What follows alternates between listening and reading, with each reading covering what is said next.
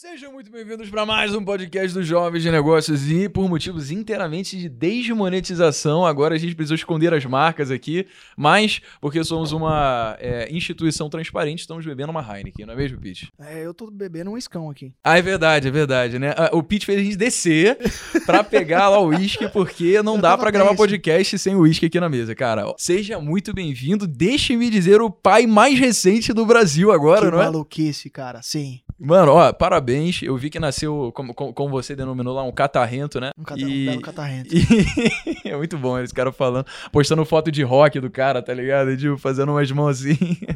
Parabéns, irmão. Sei que deve ser muita transformação na tua vida e eu mal posso esperar pra cutucar um pouco a sua cabeça pra você dizer quais foram os insights que aconteceram depois de você virar essa chave, né? Cara, é sinistro. Tô muito feliz e, e muito cansado ao mesmo tempo. Nunca tinha tido dado esse match entre cansaço e felicidade. E a criança, ela te chegou, Eu propicia nunca vi isso. isso, velho. Ele chegou tipo, O zumbizão. Olá. Beleza, gente. Eu falei, cara, o que aconteceu contigo? Não, mano, é que foi meu turno. e temos aqui também Kevin de Lucas, está gerindo tráfego nas Jovens de Negócios e vai nos conceder a presença dele para falar sobre insights muito esclarecedores. Muito obrigado, Brenão. Muito obrigado pela, pela participação aqui. É um prazer estar aqui conversando com vocês. Dois caras incríveis. Ele parece um cara do Jonas Brothers. Bota aí na, na tela Ah, é e faz a verdade, é verdade. Eu nunca. Eu acho que é o Kevin. Pra quem tá assistindo esse podcast e não sabe que a gente tem vídeo também, a gente tem o canal Podcast JN no YouTube. Então tá tudo gravado aqui. Vocês não entenderam o que a gente falou de cerveja e tal. Tamo gravando com umas canecas. Vai lá no YouTube, porque se você prefere ver vídeo, tem essa plataforma pra você. E seja muito também Matheus Nascimento, bem-vindo aí ao podcast, cara, para as pessoas poderem finalmente ver qual que é esse rostinho bonito, tanto que você tem. Ah, Brenão, eu fico lisonjeado com seu elogio. E, cara, pra esse podcast eu tô muito animado, que a gente tem um dos caras que são mais engraçados, assim, do mercado financeiro na internet.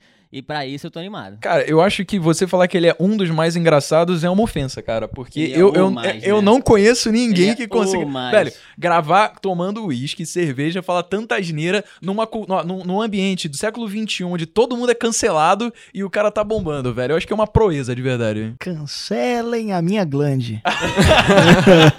ah, se lascar. Então, ô Pete, vamos, vamos começar o seguinte, cara. Felipe Neto, não venha me cancelar. Eu sou. Cara, eu acho que teve tanta coisa. Tem tanta coisa assim que eu quero aprender de você, porque eu- eu acho que, bem ou mal, a gente acaba sendo muito parecido sobre o que a gente tá fazendo profissionalmente, o tipo de conteúdo que a gente tá fazendo, só que em fases muito diferentes da vida, né? Você Sim. agora como pai, e eu sei que te conhecendo como uma pessoa, porra, livre do mundo, né? Dois anos atrás aí, e agora você finalmente, porra, tá com essa nova iniciativa na sua vida, assim dizer. Fico pensando, cara, o que que, que que sobrou do pitch daquela época? O que que ficou, o que que não ficou da sua personalidade agora que você tem um filho? Cara, é praticamente tudo igual, mas o nível de alerta mudou e o nível de prudência mudou. Então eu vim aqui é, dirigindo com as duas mãos, eu vim tranquilão. e, e para voltar, eu já, já chamei um brother meu que é policial pra voltar dirigindo, porque a gente tá tomando um escão. Eu já, já não dirijo mais bêbado. Então tem, tem alguns princípios agora. Antes eu não tinha. Antes eu não tinha princípio nenhum. Eu não posso ser preso, o meu catarrento chorando lá e eu, e eu fazendo FaceTime atrás das grades. ronda É, pra é- começar às quatro e meia da manhã que você tem que comparecer. né? é, eu, fa- eu sou responsável pelo turno da noite agora. E não ganho um adicional de, de noturno por Tem- fazer não tem isso. Prolabore nesse, Não nesse trabalho, tem, né, cara, cara? não Isso que é tem. impressionante. Não tem distribuição de dividendo, Não, é, Prolabore. é o Prolabore Reverso que tem, Mas que é que caro que é pra cacete. É, é que se você for muito bacana com teu filho, depois ele te sustenta, né, cara? É, exatamente. Meu pai fez isso daí, tá, tá funcionando. Tô, tô, tô, tô bancando velho, mano. Mó trampo. E, mano, você acha que teve alguma percepção que mudou em relação a, tipo, o que te faz feliz desde aquela época? Porque, deixa eu trazer Sim. um foco aqui. Uma coisa que você me falou num vídeo que a gente gravou junto, que você era uma pessoa que, cara, simplesmente vivia. Você não queria ficar se preocupando em, cara, se daqui ano que vem eu vou estabelecer uma meta, porque poderia ser se você não cumprisse a expectativa e isso fosse uma coisa que, cara, é, se você não cumprisse, você ia ficar frustrado. E você não Sim. queria se sentir frustrado, você simplesmente Aham. fala, cara, quer saber? Eu sei que eu vou semana que vem porque tá na minha agenda aqui, que você vai gravar com não sei quem, mas eu não vou dizer o quanto que eu vou ter conquistado e nada, eu vou trabalhando do meu jeito e o que for é. E é, eu queria saber se agora, né, você ainda vê felicidade desse jeito, meio que, tipo, levando a vida com, sabe, tipo, Cara, é, eu acho que sim. Eu acho que sim, mas agora, todos os dias, eu dou o meu melhor, assim. Antes eu já não, não estabelecia meta, mas eu sei que se todo dia eu acordar e for pra cima é, com vigor paterno, é, eu sei que eu posso dominar o mundo, cara. Eu, eu virei uma pessoa perigosa agora. Porque, Caraca. cara, o- os medos que eu tinha, alguns medos que eu tinha, é, eu não tenho mais. Então parece que a paternidade é um bagulho meio dúbio, assim, porque ao mesmo tempo que você fica. Qualquer coisa, tipo, te emociona, você vira meio manteiga derretida, assim. É, mas ao mesmo tempo você não tem medo de nada. Vamos, vamos falar um pouco de negócios, porque Vamos. você começou com o canal do YouTube. Você tinha deixado de ser trader, né? Essa foi a sua Sim. história, assim. Você começou o canal do YouTube a fazer buy and hold porque você ficou puto com trade e depois do Wesley Day, não foi uma parada assim? É, eu E fiquei aí- puto em 2017. Aí é, fiquei um ano ali tentando recuperar, recuperei uma parte da grana, quase ela inteira. É, e aí falei, putz, eu quero ter um pouco de vida e eu quero fazer o que eu gosto. E aí fui ensinar as pessoas. É, e foi gravar vídeo falar, no YouTube. Falar bosta, E tomando cachaça. é. É, E com um, um boné com um negocinho do Chaves muito irado, por é, chamou o Shen, cara, uma toca russa. Respeite. Aqui- é irado, mano. Então, o link na descrição aqui. Não, mentira. link de afiliados. Como é que foi essa transição, tipo, do pitch youtuber pro pitch empresário? Porque os conhecimentos que você precisa pra falar de mercado financeiro, cara, são completamente diferentes do que você vai pra tocar uma empresa, gerir pessoas, pra você estabelecer processos e tal. O que que foi essa virada de chave aí? Cara, eu tentei é, identificar amigos meus que eu já conhecia há muito tempo, que já tinham sido provados pelo tempo, é, e que tinham habilidades complementares a mim, a- as minhas, se é que eu tenho alguma, mas enfim, que tinham habilidades. É, e aí, é, e aí eu lembrei desses caras, eles são gêmeos, meus sócios.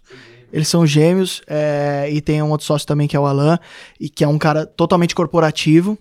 E eu falei, putz, eu preciso é, aumentar as minhas fontes de renda. Não, não quero ser um youtuber depender Só de AdSense e de patrocínio. AdSense, é, de patrocínio e de parceiros do canal. É quero... bem ou mal nada disso tá na tua mão, né? Pô, você tá ganhando É, dinheiro é. de uma empresa no YouTube que não é sua, por- e você tá recebendo dinheiro dos patrocinadores também que não são suas empresas. Sim, Então você não tem controle. Se a empresa falir, exatamente. coisa. Exatamente. Eu sou um cara que eu gosto de ter as coisas bem debaixo do meu guarda-chuva, assim.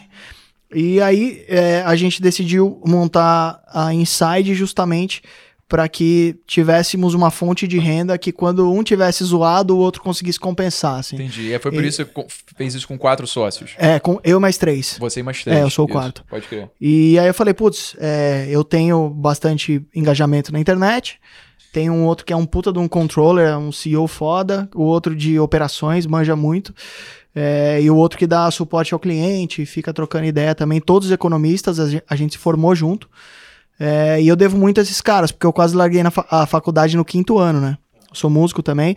Na época, é, tava puto com economia, fiz economia na PUC, tava achando uma bosta. Mas você terminou a faculdade. Terminei por causa deles. Eles falaram: se você sair, a gente vai te matar. Porque eu ia muito bem na faculdade sem fazer muito esforço, assim.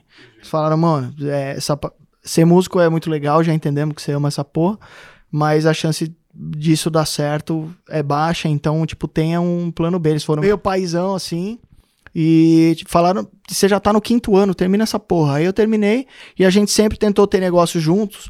É, quando a gente começou no trade, eu comecei junto com o Rodrigo, que é um outro sócio meu, que é tipo um puta crânio também. Então a gente sempre foi muito amigo. E aí a gente falou, putz, é, precisa é, de algum entreposto no mercado financeiro entre as casas de análise e o cliente final. Eles não estão sabendo se conversar.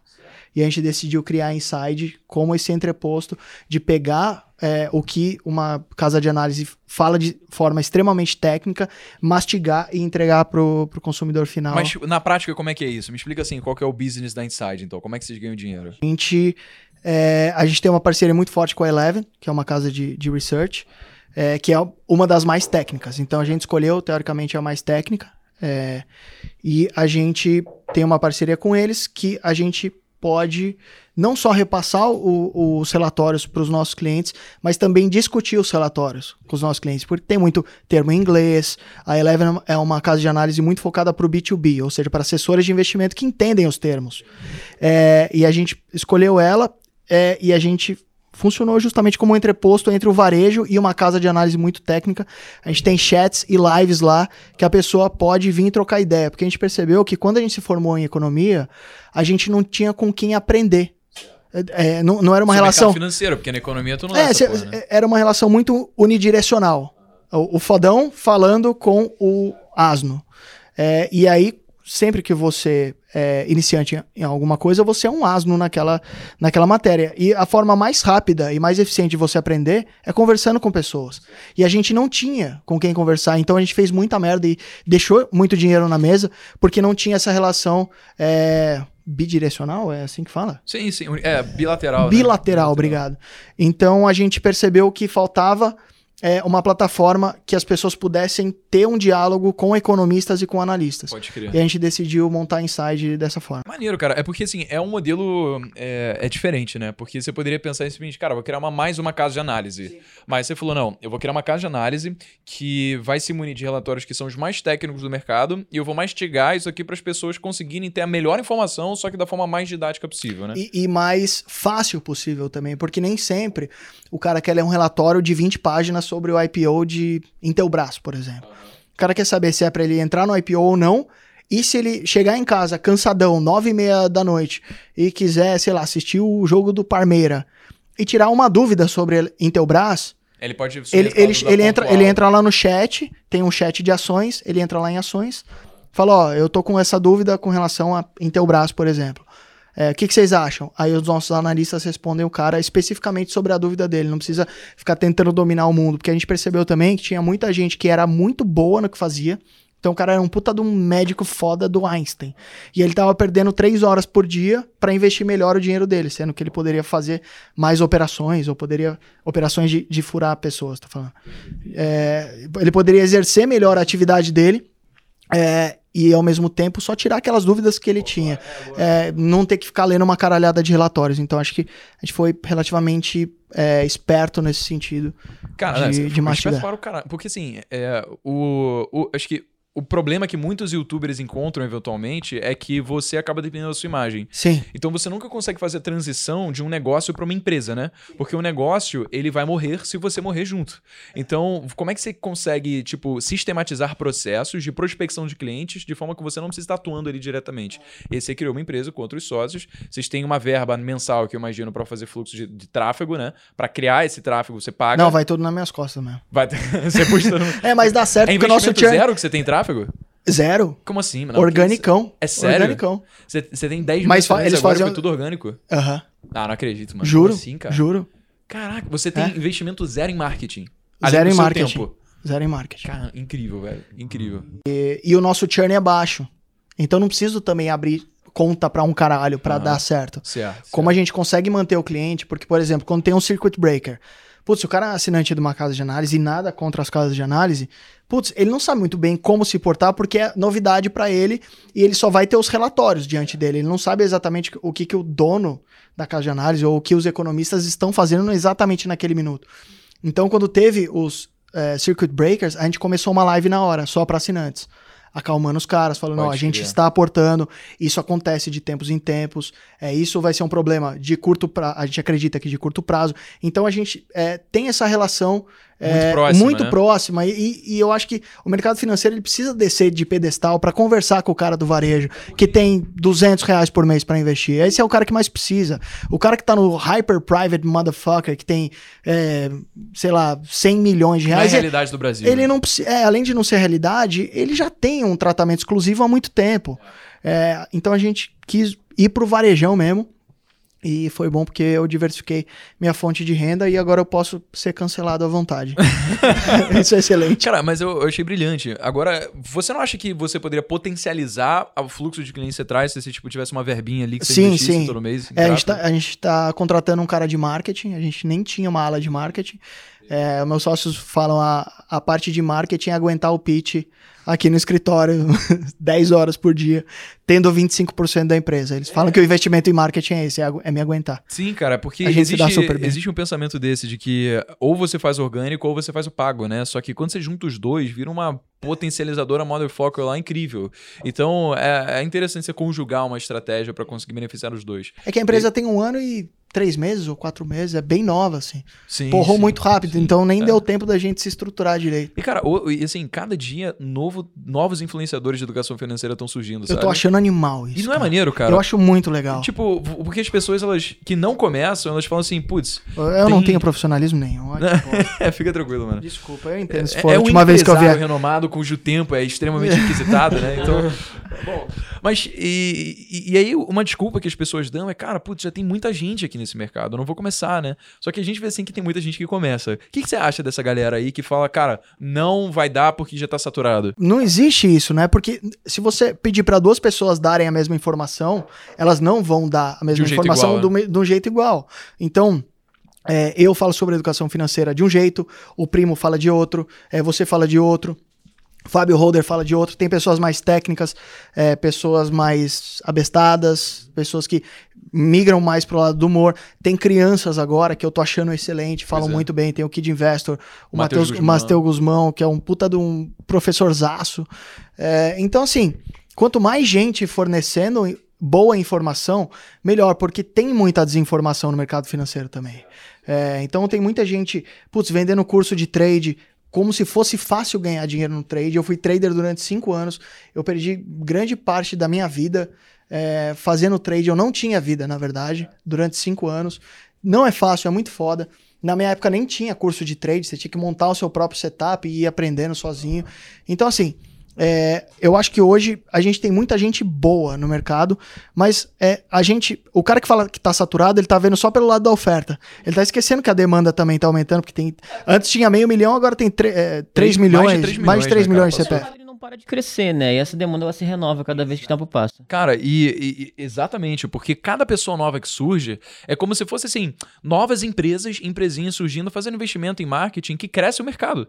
Então, a possibilidade de, caso haja mais pessoas produzindo conteúdo de educação financeira e alguém que tá navegando pelas profundezas do YouTube encontrar um vídeo seu e acabar entrando no mundo de educação financeira porque viu o vídeo dessa pessoa que tá lá nas profundezas, isso cresce o mercado, porque essa pessoa vai falar com outra, que vai falar com outra. Então você cria um movimento exponencial, sabe? Onde cada nova, cada novo entrante no mercado reflete em como ele vai ser no futuro. Então, eu acho isso muito foda, mas é, você falou do trade aí, cara, eu acho que dá pra quebrar uns paradigmas em relação ao que as pessoas pensam sobre o que é a vida de um trader, né? Porque você trouxe uma parte um pouco diferente daquela que talvez algumas pessoas acabam expondo, né? Tipo, ele expõe o luxo, o carro, a casa. O que tudo bem, eu acho foda, assim, se a gente quiser comprar coisas que é, são bens materiais e que façam a gente ficar reconhecido pelo trabalho que teve, o importante é a gente ser sincero consigo mesmo, sabe? Tipo, o que, que a gente fica feliz e tal. Só que outra coisa é você dizer que o trade deu isso pra você, sabe? E você acha que é, isso é a maior parte dos casos? Que o Cara, trade que dá essas coisas para pessoas? É, o que acontece? O, o trade é um jogo de soma zero. Então, para eu ganhar, você precisa perder. É uma, é uma pessoa apostando contra a outra. Então, se eu compro um contrato de dólar, você vende para mim. Se o dólar subir, eu ganho dinheiro. Se o dólar subir, você perde. Se o dólar cair, você ganha. Se o dólar cair, eu perco. É basicamente assim que funciona. Para um ganhar, o outro tem que perder. É, então, se você é bom fazendo isso, por que você ensinaria os outros?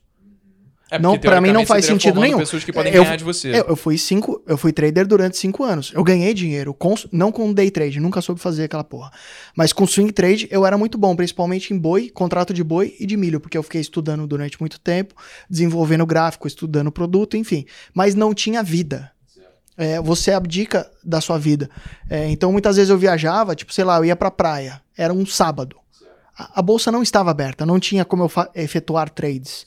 Mas eu não conseguia desligar a chavinha do trade. Então eu nunca tava. Isso é meio Dilma. Eu nunca tava onde eu tava. Entendi. Assim, de. de- Presente, aproveitando o momento. não é o. É, eu, eu nunca tava presente em lugar nenhum. Eu tava sempre com a cabeça. Puta que pariu, vai abrir na segunda e aí a cotação do boi futuro vai despencar e eu tô comprado. Então, é, quem vende facilidade, até no nosso negócio de investimento ou de empreendedorismo, pra mim é um puta de um pilantra. Então, aqueles cara que aluga jato falso, que aluga Porsche pra vender curso, pra mim é o pior tipo de gente no mercado financeiro. Sim, sim. É, até porque, assim, e, e sem tirar o mérito, podem ser que essas pessoas que mostrem tudo isso sejam de fato bons traders e de fato tenham luxo, às vezes nem alugou. A parada é que eles associam que o trade deu isso pra elas e não o fato delas terem pancado ali com o curso que elas vendem, Sim, saca? é, tem que ser, tem que ser mais é, claro, transparente. né? transparente, Transparente, exatamente. cara. Eu acho que o grande problema, assim, não é elas mostrarem o resultado em si, mas elas venderem a facilidade daquilo resulta daquele resultado como se qualquer pessoa fosse conseguir aquele resultado de Com forma pouco fácil. tempo de estudo, né? É, É, é. Tipo, é, eu me formei em 2010 em economia, então eu já tinha feito cinco anos de faculdade de economia. Entrei em 2006, me formei no final de 2010. Cinco anos de economia. decidi ser trader. Fiquei estudando trade é, do final de 2010 até final de 2011. Primeira operação foi depois de um ano de estudo, lendo o livro, é, fazendo curso de Excel para fazer backtests. É, então, assim, o buraco é bem mais embaixo. Aí comecei no day trade, óbvio que ninguém quer ficar dormindo com o bumbum na janela. Você quer sempre fechar a sua operação no final do dia e dormir tranquilo. Percebi que eu não sabia fazer aquela porra que era muito difícil. Certo, porque você queria manter a, a posição ali e continuar ganhando mais. É, na verdade, eu queria ganhar mais dinheiro se- sem me posicionar. Se eu pudesse dormir zerado, que é o que o day trader faz, melhor. Mas não consegui no day trade. Isso que eu fiz mais de 10 mil backtests, mais de 10 mil combinações de indicadores e percebi que aquilo já não funcionava. Isso em 2011 para 2012. E aí eu tava com meu sócio, o Rodrigo, também. é, e aí ele falou, Pete, eu percebi que quanto mais a gente alongar as operações, melhor. A gente saiu do day trade e foi para pro swing trade. Aí, mais estudo, mais, quebrade... mais quebração de cara. Ele falou, Pete, eu percebi que o índice e o dólar, que é o que basicamente o que todo mundo opera no trade, são muito difíceis de ganhar dinheiro. Mas o boi e o milho não, porque eles têm tendências mais longas. Vai estudar o boi, vai estudar o milho. Cara, de horas de estudo, hoje eu vejo a galera fazendo curso de trade de duas horas. Eu acho que eu estudei duas mil horas antes de começar. E depois, para refinar o sistema do trade, mais milhares de horas, noites em claro. Então é muito foda ganhar dinheiro. É, você vem, você fala muito sobre empreendedorismo e eu nunca vi você vendendo facilidade. Olha, como ser empreendedor é super show. É foda. Nem todo mundo tem o perfil, nem para ser trader, nem para ser investidor, nem para ser empreendedor. É foda. Tem que falar isso pro cara. E a- é porque a mentalidade no mundo dos negócios, ela precisa ser muito semelhante à dos investimentos quando a gente fala de longo prazo. Se você fala que, cara, ó, não, tipo, vai ser molezinha, você compra um curso, daqui a uma semana você tem uma empresa. Isso vai acontecer. Você consegue provar isso, sabe? Você consegue realmente vender essa proposta de valor para a pessoa, porque realisticamente o que vai acontecer? Essa pessoa vai comprar o curso, ela vai entender a teoria, aí ela vai executar. Aí ela vai encontrar vários cenários que não foram ali dados no curso, que ela vai precisar aprender na prática, velho. Então, a realidade da questão é que é difícil. Você precisa ter um puta cabeça assim de, cara, não, eu vou continuar tentando porque eu sei que quem não consegue é quem desiste, então eu preciso quebrar pra caralho a cara. E no mundo dos investimentos é a mesma coisa, velho. O que você falou sobre trade ser é, um investimento, é, ser um jogo de soma zero, eu acho que tem uma forma que a gente consegue visualizar muito bem isso, sabe? Vamos dizer o seguinte: que em um dia a gente tem na nossa bolsa de valores uma, um aporte de capital de 20 milhões de reais, tá? Deve ser mais do que isso, né? Eu imagino. Ah, não, é muito, Muito mais. mais, né? Muito São mais. bilhões. é. Quanto, quanto você acha? Bilhões? É, eu acho que as empresas que estão no índice Bovespa, 20 bilhões por dia. 20 bilhões por Bilhão- dia. é. Então, beleza. Se a gente tem 20 bilhões por dia, ou seja, a quantidade de dinheiro que uma pessoa individual consegue ganhar não pode ser melhor, não pode ser maior do que, um, do que 20 bilhões por dia, certo? Você tem um limite. Você pode falar, não, mas 20 bilhões é muito dinheiro. É, mas quantas pessoas estão negociando aquilo ali? Então, para você conseguir ganhar esse dinheiro, você está limitado à quantidade de dinheiro que é negociado naquele intradia, sabe? Não pode ir além. Quando a gente fala de investimento em longo prazo, o que acontece é que você recebe um aporte, você, você desculpa, o que acontece é que você faz um aporte, você se ausenta do sistema, o que está rolando de negociação ali não faz a menor diferença na sua Exatamente. É como você realmente fica fora Aham. dele.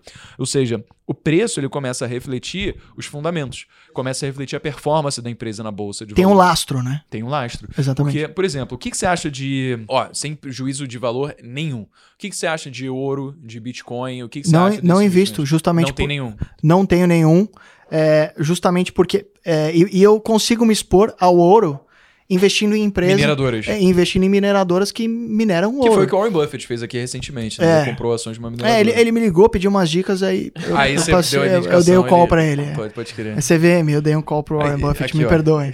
Tá aqui. É, então, eu sempre. é, e nada contra. Tem gente que quer ter Bitcoin, eu acho que tem que ter. Tem gente que quer ter ouro físico, tem que ter. Sim, é Cagador coisa- de regra, pra mim, não, não passa Pois na é, minha. exato, eu- exato. Você tem a sua filosofia. Cara, o, o meu canal, se você clicar, vai lá, Pit Money, vai, clica em sobre, é a mesma descrição desde quando eu criei o canal do primeiro dia, ensinando você a fazer na prática o que eu faço com o meu dinheiro.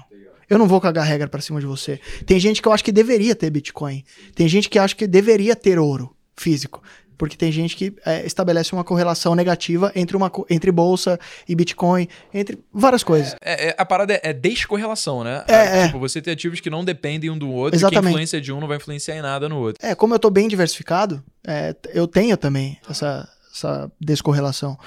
É, e para mim funciona é, da seguinte forma: eu abdico do meu trampo hoje na Inside, então ganho dinheiro na Inside, trabalho igual um filho de uma puta naquela porra lá. Ganho dinheiro bem, obrigado Inside. Mano, o bom- maluco é empresário ganha. e é pai. Tipo, é parada assim, é impossível de entender como é que deve ser a carga que você deve sustentar. Não, é, é- é animal. Eu acho animal. É um puta desafio. Então, trabalho Irado, pra mano. caralho, ganho bem e troco o meu trabalho de hoje por alguém que vai trabalhar pra mim quando eu não, não puder ou não quiser mais trabalhar. O ouro não trabalha pra ninguém, mas uma mineradora de ouro, Trabalha? Trabalha. Sim, ela é exposta ao ouro, então ela valoriza É. com a cotação do ouro também, sim, né? se o ouro sobe, ela tem receita em ouro, ela consegue. Mas o, o principal ponto pelo qual eu prefiro mineradora é o contrário, quando o ouro cai. Ela consegue fazer controle de custo pra não perder. Então, Então ela eu- não desce tanto quanto É, o ouro. é, exatamente. Ou se ela descer, pra mim é uma oportunidade. Entendeu? Porque eu sei que o lucro dela, por ela conseguir fazer controle de custo, é, ela consegue minimizar a porrada.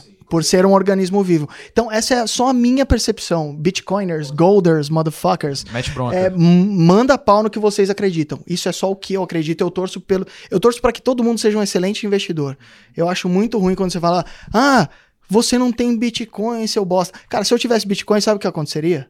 Quando Bitcoin. Eu não entendo muito bem sobre, sobre Bitcoin. Quando ele caísse 20%, o que é normal no Bitcoin, ia eu ia vender. Ah, você ia vender. Eu ia vender porque eu não entendo o que, que- o que se passa ali. Certo. É, você não sabe se ele tava, tipo, supra valorizado pra caramba e quando ele caiu, você fala, putz, agora estourou a bolha. Eu não entendo o fundamento que tá por trás. E tem gente que manja de blockchain, essas porra toda. Eu sou velho. Eu sou pai. Vocês me respeitam nessa porra. Tiozão, do churrasco que apoia a breja na, na, na, barriga. na barriga, caralho. Vocês me respeitam com um pelo no peito aqui, ó.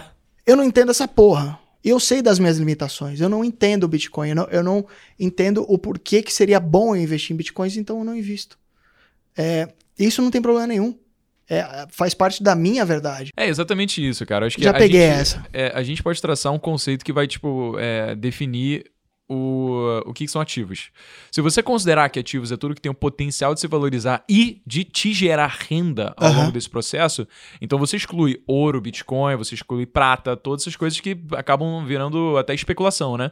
Porque não tem fundamento pra dizer pra onde vai, de onde vem e É, tal. o que tem é a oferta limitada, né? Tem oferta limitada e, é, e a única coisa que vai interferir no preço é a lei da oferta e da procura. Exatamente. Só que uma empresa, ela gera renda, ela vende, ela tem funcionários, ela tem é, ativos, carros, ela tem maquinário, tem todas essas coisas E que, uma empresa que é de crescimento hoje, ela pode ser de dividendo amanhã. sem dúvida. Então, sem sempre que eu falo de é, ativos geradores de renda, muita gente fala, ah, mas você investe em small caps de tecnologia.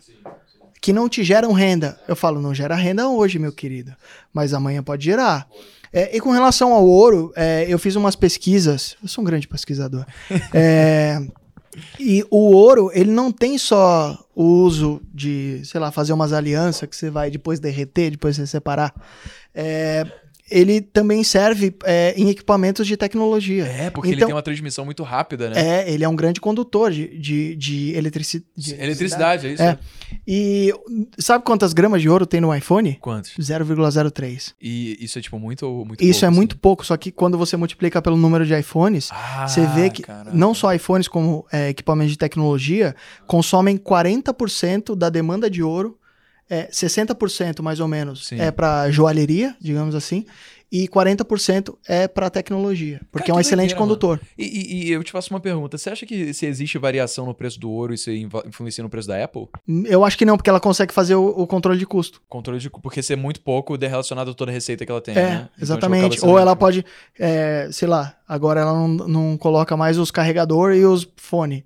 Só o que ela teve de, de economia de custo ali, ela. É, mas se a Apple parar de usar ouro, aí fudeu, vai, ter, vai bombar. Assim, É que eu, não, preço a- do ouro. eu acho que não é só a Apple que usa, né? Sim. Todas usam. É toda Mas a você não falou indústria, que né? 40% do consumo do ouro vem da Apple? Não, não. Não, da 40 indústria. da indústria de, de tecnologia. Da indústria de tecnologia, entendi. entendi Eu só dei o exemplo do iPhone, Porque eu fui pesquisar e vi que cada iPhone tem 0,03 gramas de ouro. E qual que você acha que são os principais estigmas, assim, que é uma pessoa que tá começando e quer entrar no mundo do investimento e quer ficar rico, acaba tendo?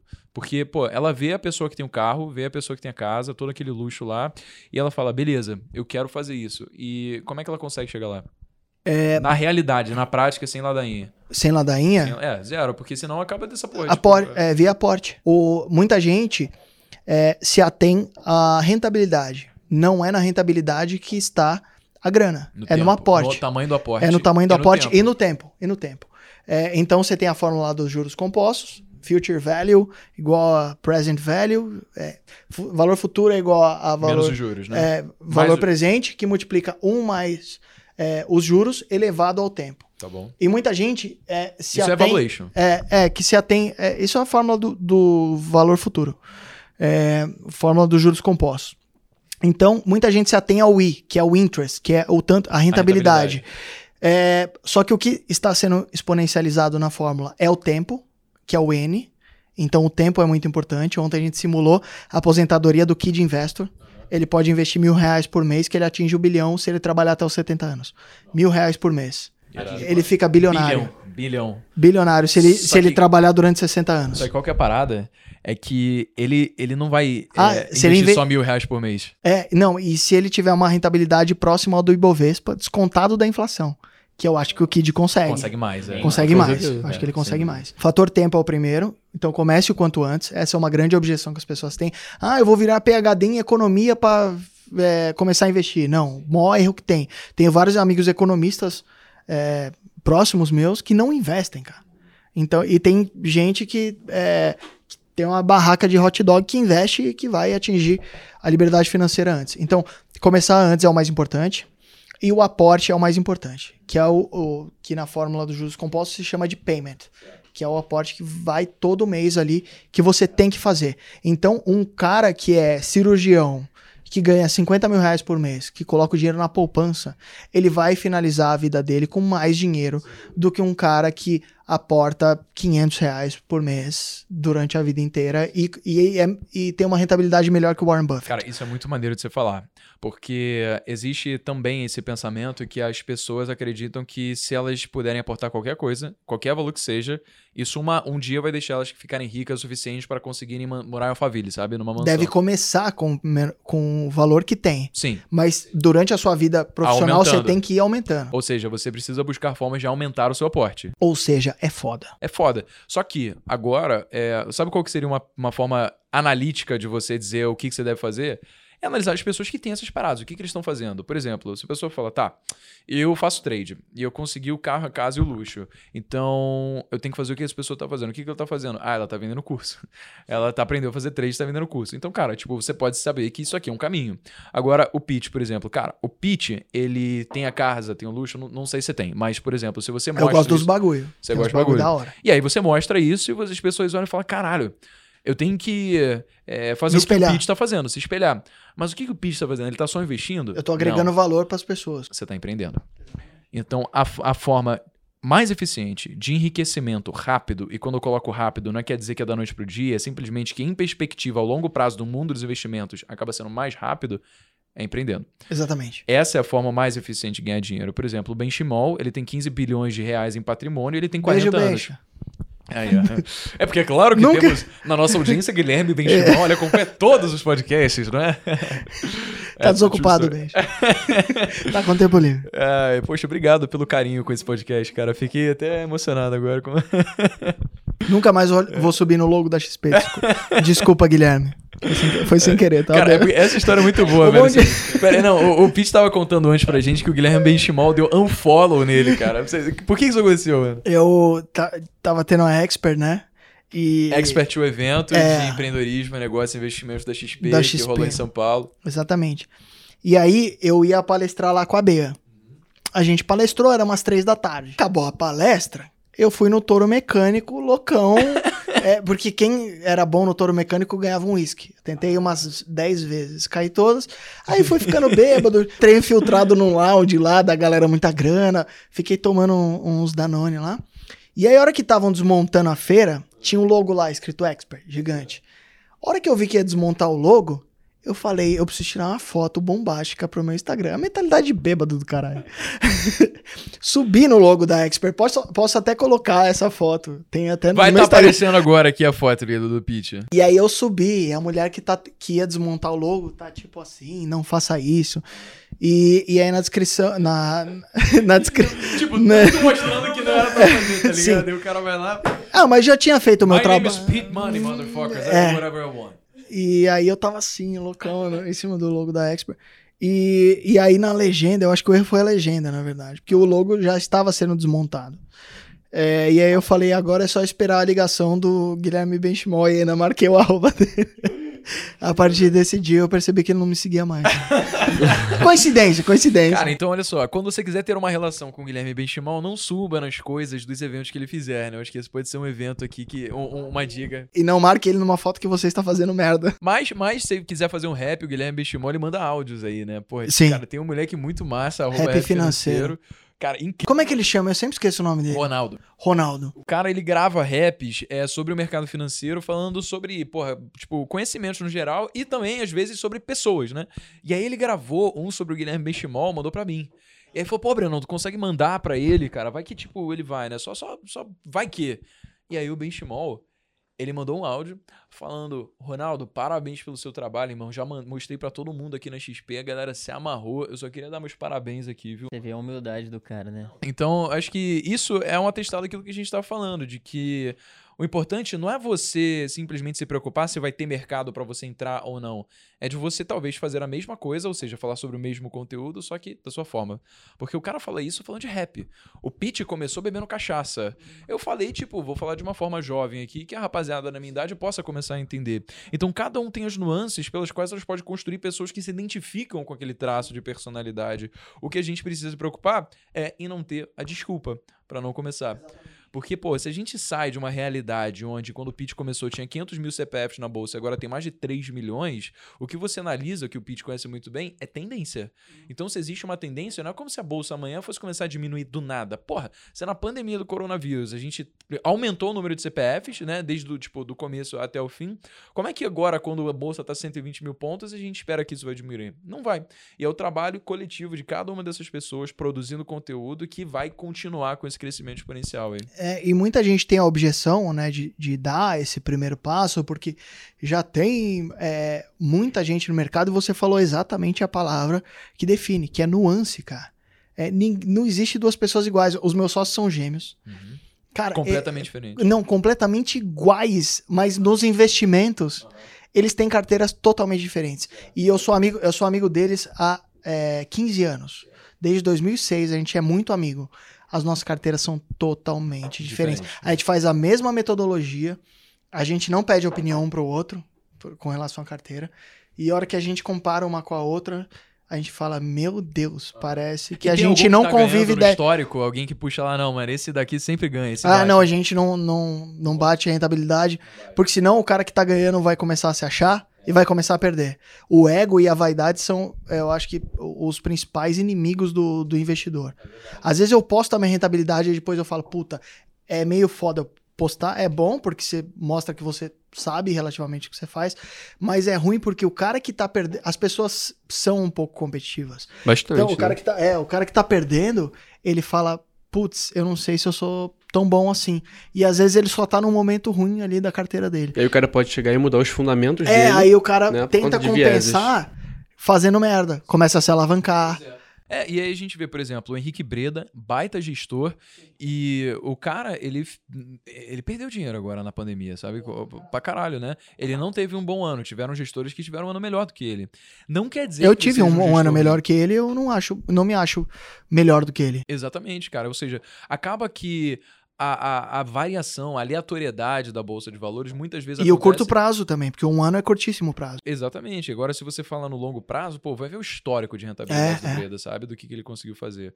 O cara botou dinheiro em Magazine Luiza, irmão. Porra, assim é. Ali, Mano, ali foi visionário master motherfucker. E aí a gente fica pensando, não, eu preciso achar a próxima Magazine Luiza, velho. Tem que ser aquela empresa da bolsa que eu vou botar todo o meu dinheiro porque ela vai explodir e eu vou ficar rico. Ele não botou todo o dinheiro Não dele em Magazine Luiza. né? Exatamente. E ele teve uma puta rentabilidade foda. Exatamente. Isso foi, tipo, o, o- acho que o, justamente o fato dele ter diversificado permitiu que ele pudesse ter uma alta É rentabilidade exatamente no isso. Magazine Luiza, né? Exatamente. Porque você acha que dá pra acertar uma empresa na bolsa e ela vai explodir? Uma, se você for escolher uma, Bota todo o teu dinheiro. Não, óbvio que não. Tem 400 empresas na bolsa. A chance de você escolher ela é mínima.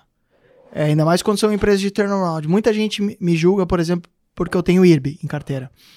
E aí, teve uma vez que eu fiz uma enquete lá no meu Instagram, que é, essa aqui é a rentabilidade da minha carteira. Fazia tempo que eu não falava de IRB. Tenho IRB ou não tenho IRB?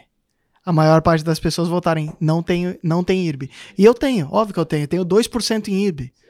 É o que é Se- relevante, né? Pô, dado o patrimônio que você tem, você ter 2% em uma empresa só.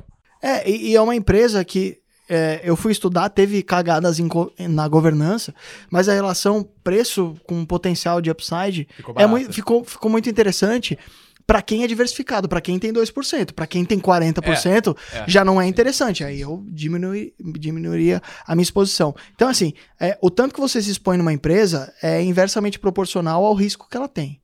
É, a conta é basicamente essa.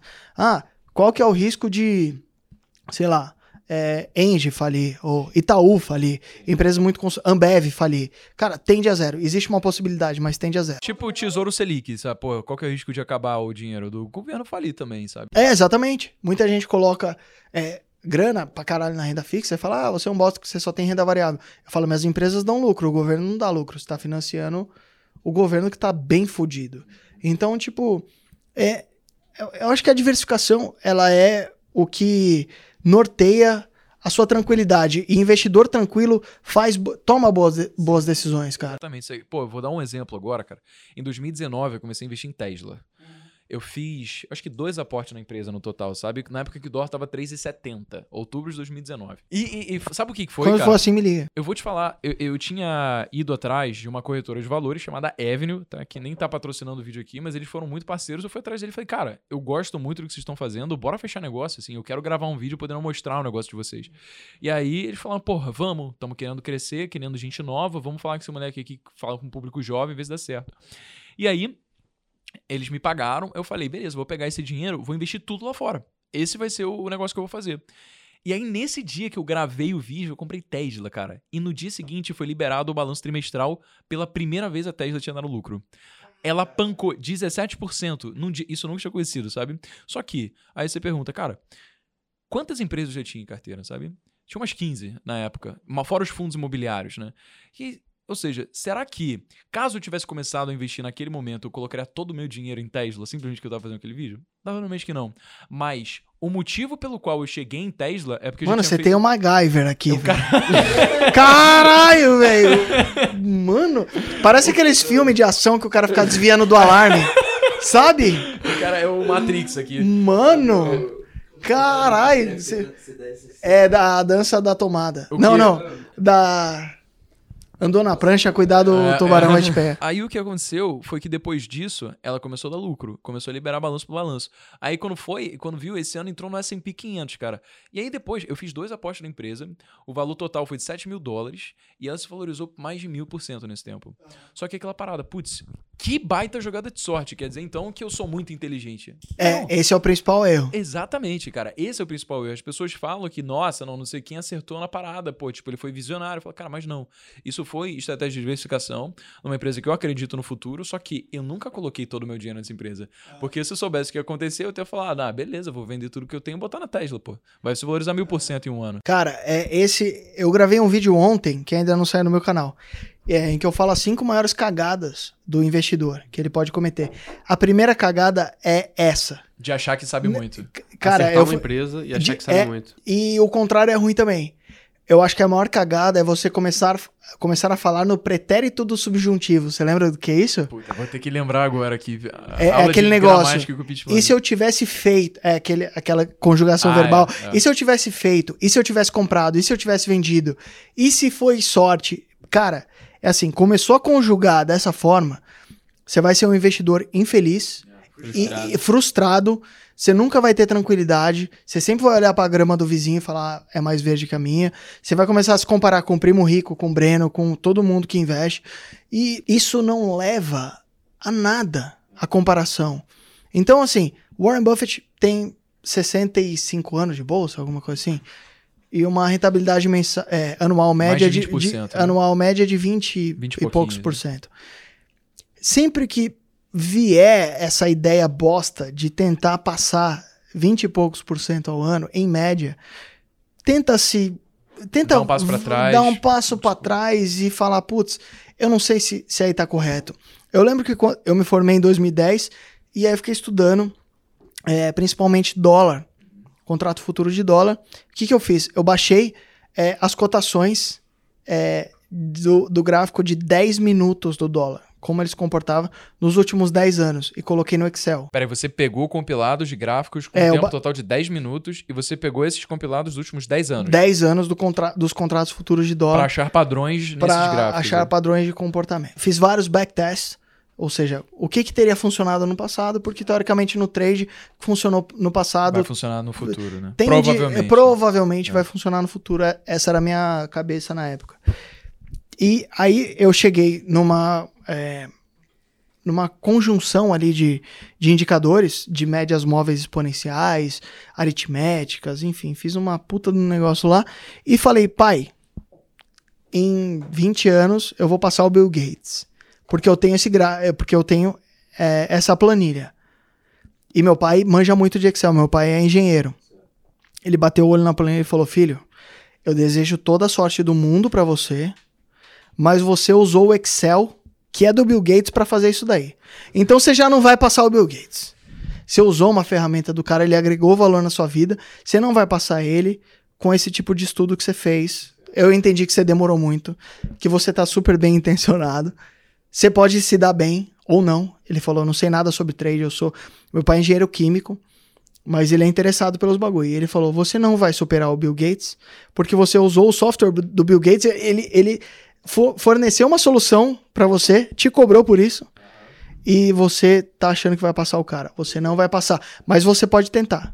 Ele falou: pai te ajuda, com 10 mil reais. E a título de curiosidade, qual, que, qual foi o desfecho da história? Eu, eu devo, eu devo parada? 10 mil reais. É, não, aí depois eu dei. é, naquela época, eu de- na- naquela, naquela época eu é, fiquei devendo 10 mil reais pro meu pai. Mas ano passado eu dei uma BMW 320M pro meu ah, pai. eu confesso. Olha Foda, velho. Foda. Por quê? Porque eu, a- eu trampei pra caralho, velho. Eu empreendi, eu assumi risco, fui um tomador de risco. É, Se você quiser, eu te ajudo a passar o Bill Gates também, tá? cara, é, e eu sempre lembro dos ensinamentos do meu pai, porque meu pai é um cara muito pé no chão. É, foi muito sábio do que o seu pai falou, cara. Eu acho que isso é uma visão que, de fato, não, não- o senso Ele comum não quis permeia cortar minha brisa. sabe? E ele não cortou, ele falou, vai lá e faz. É, é. E aí eu perdi o dinheiro dele, mas depois eu recompensei vezes 30. É, eu acho que tá, tá, tá, tá pago, né? Vezes 30 tá pago. É, tá pago. acho que a inflação não chegou a comer tudo É isso. que então. meu, pai é tão nerd que ele anda no modo econômico. Aham. Deu um carro de ser. 400 cavalos, ele anda no modo econômico, fico puto. Mas um Caraca, grande beijo ao meu pai, ele é, ele é um cara que não associa a felicidade à riqueza, assim, é, é um negócio que eu ainda tô tentando fazer. Agora que eu virei pai, eu tô vendo que nem sempre a felicidade tá atrelada a dinheiro. Mas a falta de dinheiro traz infelicidade, isso é foda. Você achava que antes você precisava ter, tipo, mais mais dinheiro porque você seria obrigatoriamente mais feliz? Exatamente, Ah, é? exatamente. E É porque eu sofria bu-. É, é que eu sofria bullying na escola, porque eu sempre estudei em escola muito boa, estudei no Bandeirantes, eu sempre estudei, é, e eu era de Santo André e tal, e tipo, sempre, meu pai nunca foi ligado com bens materiais, é, mas quando eu nasci, meu pai já, já tinha o dinheiro da minha educação, assim, guardado para que eu estudasse. E só que qual que foi a merda? Meu pai tinha o pior carro da escola, de todos os pais. Não Meu pai tinha um Voyage, não, meu pai tinha um Voyage que quando chovia enchia a lanterna de água. Tipo, e, e, e eu achava que o pai dos meus amigos que tinham tipo um Audi estavam muito melhores que o meu, meu pai. E hoje eu vejo que não. Hoje meu pai tá aposentado, não me dá gasto. Eu dei a, a BMW pra ele porque eu quis. Porque eu tinha um trauma com carros também. Não precisava ter um Voyage, também me fudeu. Mas ele foi muito disciplinado com o que ele fazia com o dinheiro. Exatamente, cara. aquilo. Exatamente. Ele, ele aposentou cedo, hoje ele faz só o que ele gosta. Isso é muito, muito irado. É aquela parada do Millionaire Next Door, né? O milionário ao lado da porta aqui. Porque, às vezes, você pode estar morando de uma pessoa que tem disciplina, não quer usar o dinheiro para coisas superficiais, porque sabe que aquilo no longo prazo pode ser uma fonte de renda passiva, que vai dar segurança para ela. Então, ela sacrifica o presente, aquelas gratificações instantâneas de comprar o carro, uma casa, mesmo podendo ter uma qualidade de vida maior, porque ela sabe que no futuro ela pode precisar mais e vai ter muito mais também. Exatamente. Meu pai tem um pensamento de longuíssimo prazo, desde sempre. Eu lembro que quando inventaram o, um Compaq lá, que vinha com a CPU, não sei, é da época do Compaq? Putz, é, cara, pra mim, Compaq. Não, não, não. não. É, era um Eu computador câmera, bem. Mas era Kodak. Não, é, é. Então, pra você ver como você. Quantos anos você tem? Tem 23. 23, eu tenho 32. É, eu lembro que o meu pai, ele foi um dos primeiros usuários de Quicken. Você também não sabe o que é. É um software de finanças pessoais que meu pai usava em 1998. Finanças pessoais. Meu pai, meu pai trabalhou durante 30 anos em uma única empresa. Nunca teve cargo de, tipo, de, é, de diretoria, de presidência. Nunca. Foi sempre, tipo, relativamente bom, mas nunca porradaria.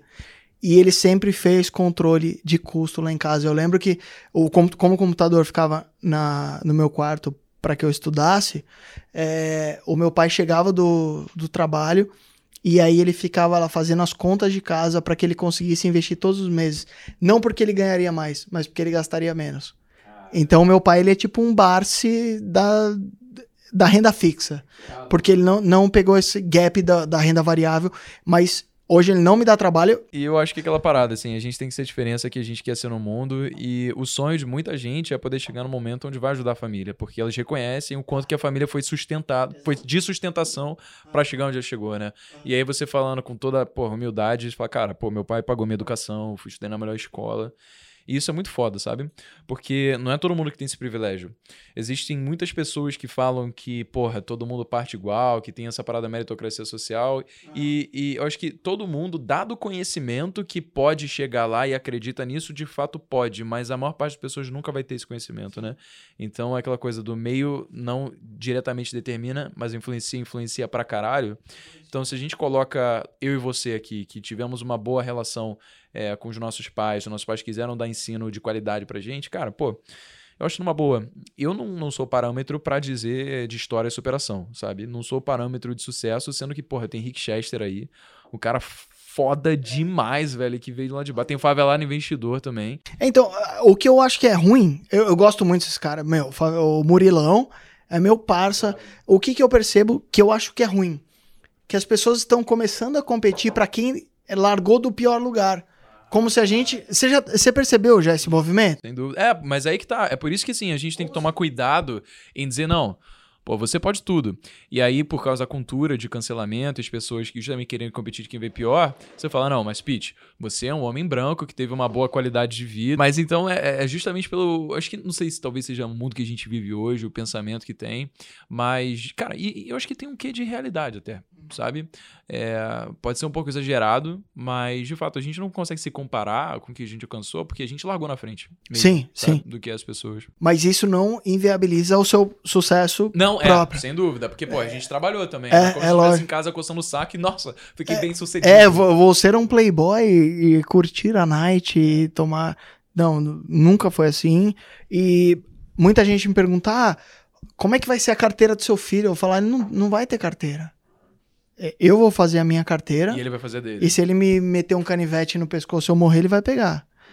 Mas é, Ele vai eu- trabalhar do jeito que você trabalhou pra conseguir isso. é, eu acho que tem que ensinar a dar uma pescadola, né? É, é isso, exatamente. Eu aquela acho, o meu, o meu pai peixe. fez isso, ele poderia ter me, me ajudado em várias coisas. Eu lembro quando eu desci, eu falei, pai, foda-se, eu vou ser baterista. Ele falou, tá bom. Eu falei, preciso de uma bateria. Ele falou, compra. Eu falei, eu não tenho dinheiro. Ele falou, Trabalha. trabalha. Caralho, você não quer ser baterista? Trabalha. Não, o que você mais quer. Trabalha. E a primeira, primeira bateria que eu comprei foi é, juntando três anos de dinheiro do lanche da escola Que, que ele me dava. Eu fiz, gastar. fazia caixa 2, desculpa, pai. Não- nunca, nunca contei essa parte, mas, cara, era um negócio que eu queria muito.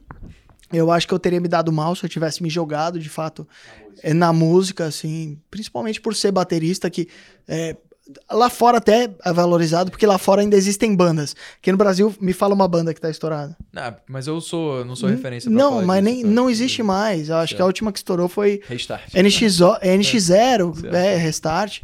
E que os hoje caras. também nem, nem tipo, Que, é, não os sabe caras são todos meus amigos, assim, mas, tipo, nada demais. É, estouraram e, tipo, passou. Então, é, eu quero que o meu filho é, invista de acordo com a, a re- a percepção que ele tenha do mundo. Acho que é importante isso. Se ele quiser. Individual. que Individual, ele cara. Né? Sem é, porque que eu falar, ah, invista em VEG. porra, sei lá, às vezes o moleque quer ter uma vida mais tranquila, investir na poupança. E aí ele é um puta de um músico, por exemplo, que ganha milhões por mês e investe na poupança, ele vai acabar com mais dinheiro que eu. Porque o aporte é, faz muita diferença. Então, eu não, não gosto de cagação de regra. Eu vou me é, policiar muito pra não cagar regra em cima do meu filho. Cara, mas então eu acho que é, a, a, gente, agora depois que você voltou, a gente conversou mais um pouquinho, né? E voltou a falar sobre aquela questão do, do trade e das diferenças entre o que é você ter mentalidade holder e que você ter a mentalidade de, cara, uma pessoa que, pô, vai querer ganhar dinheiro muito rápido. E aí, semana que vem, a gente vai gravar com o Ports Trader também. Eu conheci ele, cara, o cara, assim, ele me surpreendeu, porque, pô, foi uma pessoa muito humilde em relação comigo, ele falou uma parada que eu fiquei meio tipo, putz, mano, é, eu acho que até faz sentido, não sei se. Eu queria ouvir sua opinião, sabe, sobre o que, que ele falou. E aí você tá convidado também para participar da conversa que a gente fizer com ele semana que vem. Ele falou o seguinte: Brenão, é, o motivo pelo qual eu fiz aqueles anúncios, cara, foi porque eu queria ajudar essas pessoas a entenderem sobre investimentos no geral. E aí ele falou, e eu não sei, não vi o curso dele, mas ele falou, e eu não tenho motivo para duvidar, a não ser que, porra, sei lá, né, enfim. Ele falou que, cara, Lá tem conteúdo de renda fixa, tem de renda variável no sentido de buy and hold, e que o trade é só uma parcela de todo o curso que ele dá, porque ele sabe que a única forma de chamar pessoas para aprenderem educação financeira é fazendo anúncios que vão chamar a atenção dela. E aí elas entram e elas aprendem tudo que ela tem que aprender, e aquela parada de trade acaba sendo meio que um adendo, sabe? Foi isso que ele falou. Beleza, vou deixar você falar. Não, não tem nada. Eu tô ouvindo, eu sou um grande ouvinte. Eu queria saber o que você acha dessa estratégia. É, eu acho que é uma estratégia que induz ao erro. Porque eu, é, você vender a ideia de que ser trader é fácil, para mim, leva as pessoas a acreditarem que trade é fácil e trade é uma das coisas mais fodas, se não a mais foda, de se ganhar dinheiro no mundo. Por quê? Porque é um jogo de soma zero, como eu comentei anteriormente, e é o lugar que tem maior participantes. O maior número de participantes que tem no mercado financeiro é de trade.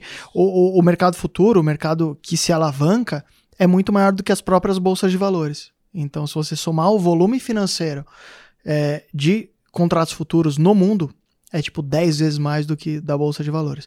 Então, você deve pensar que, como é um volume que gira trilhões, é, deve ter muita gente capacitada ali. E não, não acredito que seja em um curso de poucas horas. Já fui trader. É, durante cinco anos. Não é, em não é em poucas horas que você vai aprender a fazer isso. Entendi. E também a gente tem que considerar que existem players no mercado que têm muito mais facilidade de obter informação, que, cara, bem ou mal, existe aquela regra do CVM que você não pode negociar com informação privilegiada. Mas, pô, cara, tipo, informação vem de todos os lados. Às vezes você, por simplesmente ter networking, você acaba sabendo da situação de alguma empresa que tá passando uma coisa, e aí você, tipo, cara, vai fazer um trade ou alguma coisa, alguma operação que vai te dar dinheiro ali, né? Então, acaba que você competir com essas grandes iniciativas é meio que muito difícil de ganhar, porque elas têm networking, elas têm dinheiro, os recursos, sabe, para ter uma informação que vai conseguir privilegiar o sucesso delas em detrimento de você, já que é um jogo É, e não é só, não é só isso, porque é, pouca gente faz trade com ações, né? A maior parte das pessoas fazem com contratos futuros de dólar e de índice. É onde existe a maior liquidez, tipo, do mundo em todos os países. É, e é um dos mercados mais difíceis de todos. Tem gente que sabe ganhar dinheiro? Sim. Consistentemente, já não sei. Já acho que é menos de 1%. É, eu acho, eu, eu não sou relativo, eu não sou tão burro assim. Eu fui trader durante cinco anos e eu percebi que quanto mais eu alongava o período de qualquer produto, pode ser dólar, índice, milho, é, boi, é, juros, sempre que eu alongava o período, ficava menos difícil ganhar dinheiro, até o ponto que eu virei buy and holder. Então, eu acho que sempre que você é, vai depositar seu dinheiro na educação que, algum, que você espera que alguma pessoa te dê, você tem que pegar o tracking record dela. É, então, se eu fosse fazer um, um, curso de trade hoje, eu faria questão de imprimir todas as minhas notas de corretagem e colocar como adendo do curso é de trade. E eu nunca vi ninguém fazer isso. Tipo, da, da CVM. Não, não de uma corretora específica.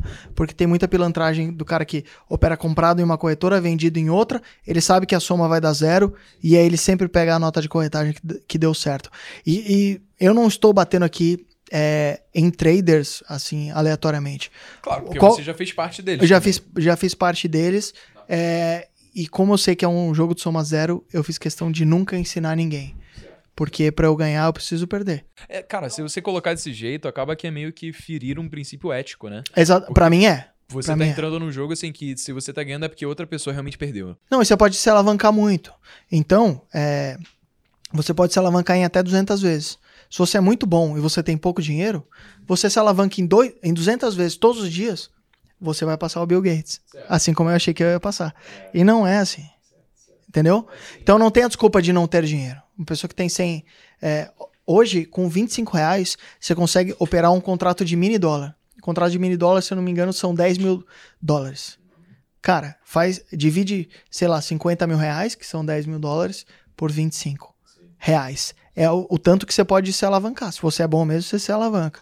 Você não vai querer é, dar curso de trade. É, é, exatamente, porque o tempo que você tem fazendo aquilo é muito mais valioso fazendo o que você já sabe que dá dinheiro do que perder ele fazendo outras coisas, né? Exatamente. Pois é. Bom, mas então eu acho que, cara, você tá convidadíssimo aí pra participar desse podcast, porque a ideia da, do podcast das jovens é que a gente consiga trazer todas as nuances de pensamento mesmo. Sim. E às vezes, não sei, eu quero dar a possibilidade dele falar alguma coisa que vai mudar a nossa cabeça. Ou então, às vezes, a gente falar alguma coisa que ele realmente pode refletir e mudar a forma como ele decide fazer anúncio, não sei. Eu sei seguinte, cara, eu sei que todo mundo tem um incentivo do dinheiro. Algumas pessoas têm um filtro um pouco maior ou menor de como a ética vai representar as suas ações.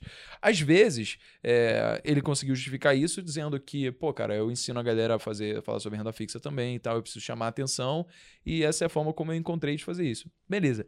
Particularmente, acho que é uma coisa meio betinização. É aquela coisa de você dar uma parada muito exorbitante que não é real, e aí as pessoas entram, e aí você não consegue cumprir com o seu propósito de valor, ou seja, você realmente vendeu algo que não vai se concretizar, com a justificativa de que não, beleza, mas depois que elas entrarem, elas vão entender que não vai se concretizar, sabe? É, mas cada pessoa vai ter uma impressão individual, é, muito pessoal depois É, que entrar lá. exato. É, tem um princípio da galera que vende, né, que fala o seguinte: é venda o que eles querem e entregue o que eles precisam.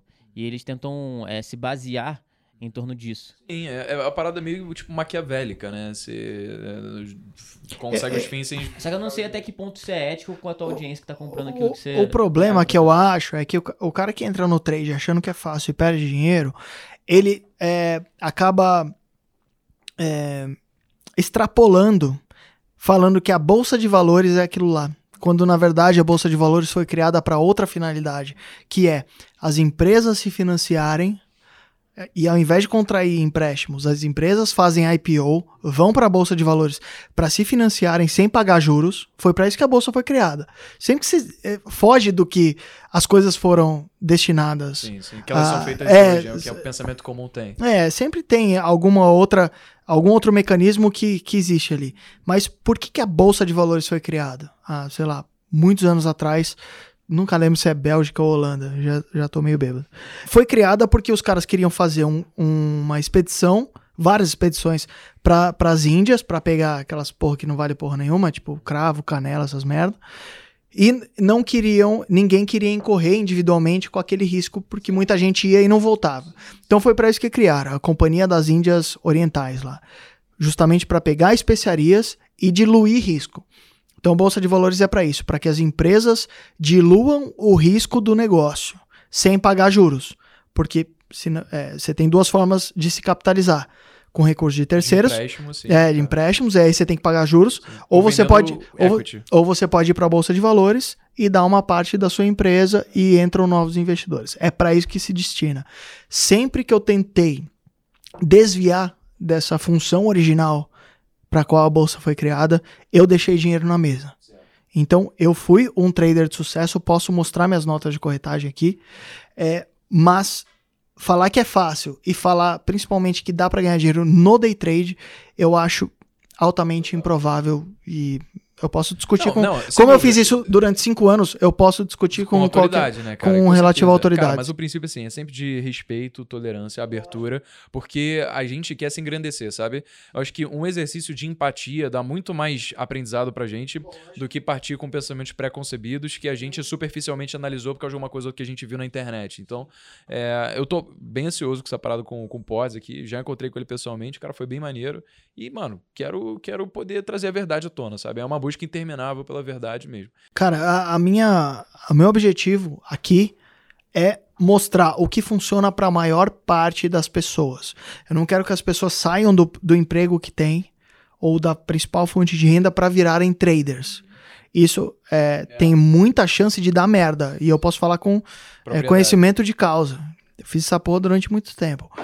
Não quero. Eu quero falar é, o que a maior parte das pessoas conseguem assimilar e fazer na prática e dar certo. Então, esse é o meu objetivo. Não tô aqui para refutar ninguém. Posso trocar ideia co- com qualquer um. O que eu não gosto e que eu refuto e que eu tacaria uma caneca no meio da cara é venda de facilidade em qualquer coisa, em empreendedorismo, em investimento e em trade. É isso, eu daria uma bela canecada na cara de qualquer pessoa. Então, mano, olha, normalmente quando a gente chega no final do podcast, eu peço pra pessoa dar uma mensagem final, mas eu acho que como você, dá na circunstância que você tá na sua vida hoje, eu queria mudar um pouco essa pergunta. Tá. Então, eu, eu vou fazer a seguinte pergunta, cara. Vamos dizer que é, o seu filho, agora ele tá crescido, tá? Tipo, ele tem 18 anos. O que, que você espera que o seu filho com 18 anos, é Tommy o nome dele, né? Tome. O que, que você espera que o Tommy tenha. é, vou reformular. Quais são os princípios que você espera sobre os quais o Tommy viva a sua vida? Quais são os maiores ensinamentos que você quer olhar pra ele e falar, putz, cara, fiz bem feito. Esse moleque agora tá preparado pra vida. Cara, eu acho que princípio é um negócio muito individual. Mas é, se você perguntar pra várias pessoas, se fizer um teste cego com várias pessoas, se algo é certo ou errado, sei lá, vamos supor, cheirar cocaína. Você pode pegar uma amostra de 100 pessoas, perguntar, é certo ou errado? 100 pessoas sabem que é uma droga ilegal. Então, 100 pessoas vão, chutar, vão dizer que é errado. Então, o que eu quero ensinar pro meu filho é fazer o que é certo porque ele sabe o que é certo. Porque todo mundo.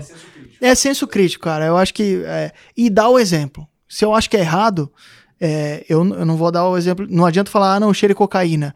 Aí ele vira as costas, eu, vou, eu chego, chego lá com, com o nariz branco.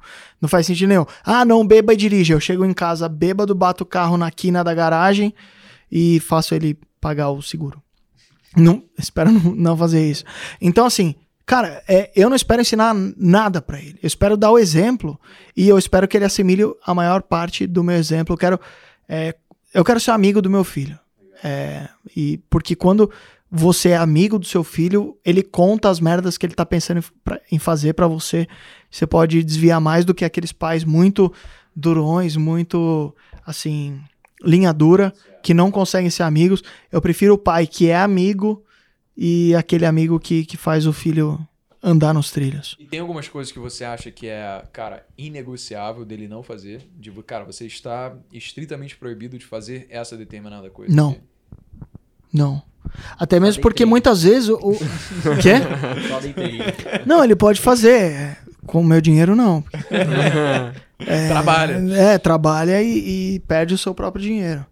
É, não, cara, eu acho que quando uma pessoa tá determinada a fazer alguma coisa, ela vai lá e faz. E Não vai Não- ser você que vai impedir. não vai, cara, porque hoje em dia você tem acesso a todas as informações do mundo. É muito fácil você saber o que, que, o que, que é certo, o que, que é errado. É, antes você nascia numa comunidade e você era guiado por aqueles preceitos. Então, se você nascesse numa comunidade, sei lá, extremamente fundamentalista. católica, sei lá, sei lá, é, você ia ser católico. Hoje não, você tem acesso a todas as informações do mundo. Quando eu nasci não era assim, não tinha internet quando eu nasci, e é uma pena, porque a gente não tinha acesso a, a todas, a todas as informações e todas as experiências. Então assim, eu vou dar a minha percepção de mundo e ele acredita no que ele quiser. Eu vou fazer, eu nunca vou me moldar ao meu filho.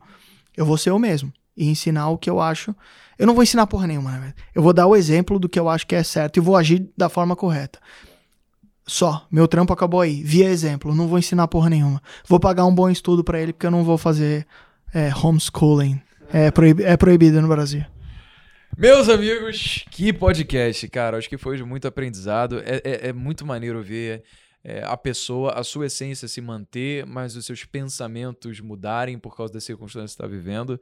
E eu espero que, pô, na prática, em cada uma das nossas vidas, a gente consiga se encontrar numa situação onde a gente olha para trás e fala, poxa, que bacana que eu conquistei, tudo isso aqui foi fruto do meu trabalho, do que eu consegui fazer. E olha como é que o meu pensamento mudou e como eu tô impactando mais pessoas por conta disso, né? Então, cara, prazer enorme falar contigo. Ah, e detalhe, como é que as pessoas fazem pra encontrar você, a tua empresa, é, o Instagram do teu filho, porque a galera quer saber como é que ele tá posando pras fotos de rock lá. Tem tudo, cara. É, o meu Instagram principal é Lucas Pitt, mas eu mostro também um pouco. Às vezes eu toco, às vezes eu mostro algumas coisas que não são relacionadas com investimento. tem gente que tá cagando pra minha vida pessoal e eu é, entendo essa pessoa. O cara começou a me seguir por causa de investimentos e eu criei um, um Instagram só de investimentos, que é Lucas Pitch Money, que aí é só de investimentos. É, pode seguir meu filho também, Tommy Vilas. Puta nome de mafioso, motherfucker. É Tô- é gangsta. gangsta, motherfucker. E no YouTube é Pitch Money. Irado, mano. E da Inside também. Da Inside é app.inside. Irado, irado. Então, é... pô, vamos fazer uma parada aqui, cara. Que da última vez que a gente fez uma live, você deu um cupom de desconto pra, pra rapaziada das jovens, né? Vamos? Você acha que dá pra fazer agora? Dá pra fazer. Então, Quanto pra você galera quer? que tá assistindo aqui o podcast... é- Quanto você quer? Fala um é, número. Fala um número? Então, 20% vai. Vai. Vai, 20%. Eu vou ter que comprar briga pra um caralho, mas vai. Puta, eu tenho que olhar no, Pete- pra pessoa. Tá se mordendo aqui. Era pra então. ter comprado mais cerveja. Vamos, vamos fazer, ó. ó, cara, Mais dois whisky eu dava 50. Mano, eu acho que pra, pra valorizar a, parada- a- a- a rapaziada que acompanha aqui e saber que a gente não só tá falando um monte de asneira, a gente tá realmente querendo ajudar ela. Não, quero, quero e, ajudar. E eu sei que o conteúdo que você tá fazendo é animal e eu quero corroborar com isso porque, pô, é acessibilidade de conhecimento de qualidade. Sim. Então, você faz da minha missão a sua de entregar esse conhecimento à frente. Então, a gente vai dar 20% de desconto pra quem tiver o cupom. Qual vai ser o cupom? Jovens 20, pode ser? Lógico. Então, jovem 20 não inscrito, 220. Maneiro, maneiro. Tá aqui embaixo também na descrição, tanto nas plataformas de streaming quanto do YouTube. Ele tá fazendo olhar pra câmera, eu tô de- com vergonha. Meus sócios vão me matar, velho. Não, mas vamos. Ai, ai. 20 pursa. Não, na hora que você vai é, assinar lá Inside, tem o cupom. Aham. É, Tem o espaço pra colocar o cupom, tá intuitivo, né? tá, tá bem intuitivo. Brabo. Beleza, jovens 20 então, a gente vai resolver isso pra vocês. E Cara, eu, também- a- eu acho que um diferencial da Inside é você poder cancelar pela plataforma. Porque eu já tentei cancelar algumas plataformas do mercado financeiro, você tem que ligar e falar com a dona Mirtes. Total, que não que não tá lá. é, eles te colocam na caixinha, é mó bosta.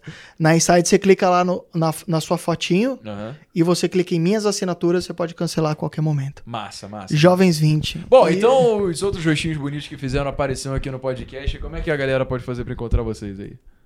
Bom, meu Instagram é Kevin de Luca, tudo junto. Ele chama Kevin. Kevin. Igual o cara do Jonas Brothers.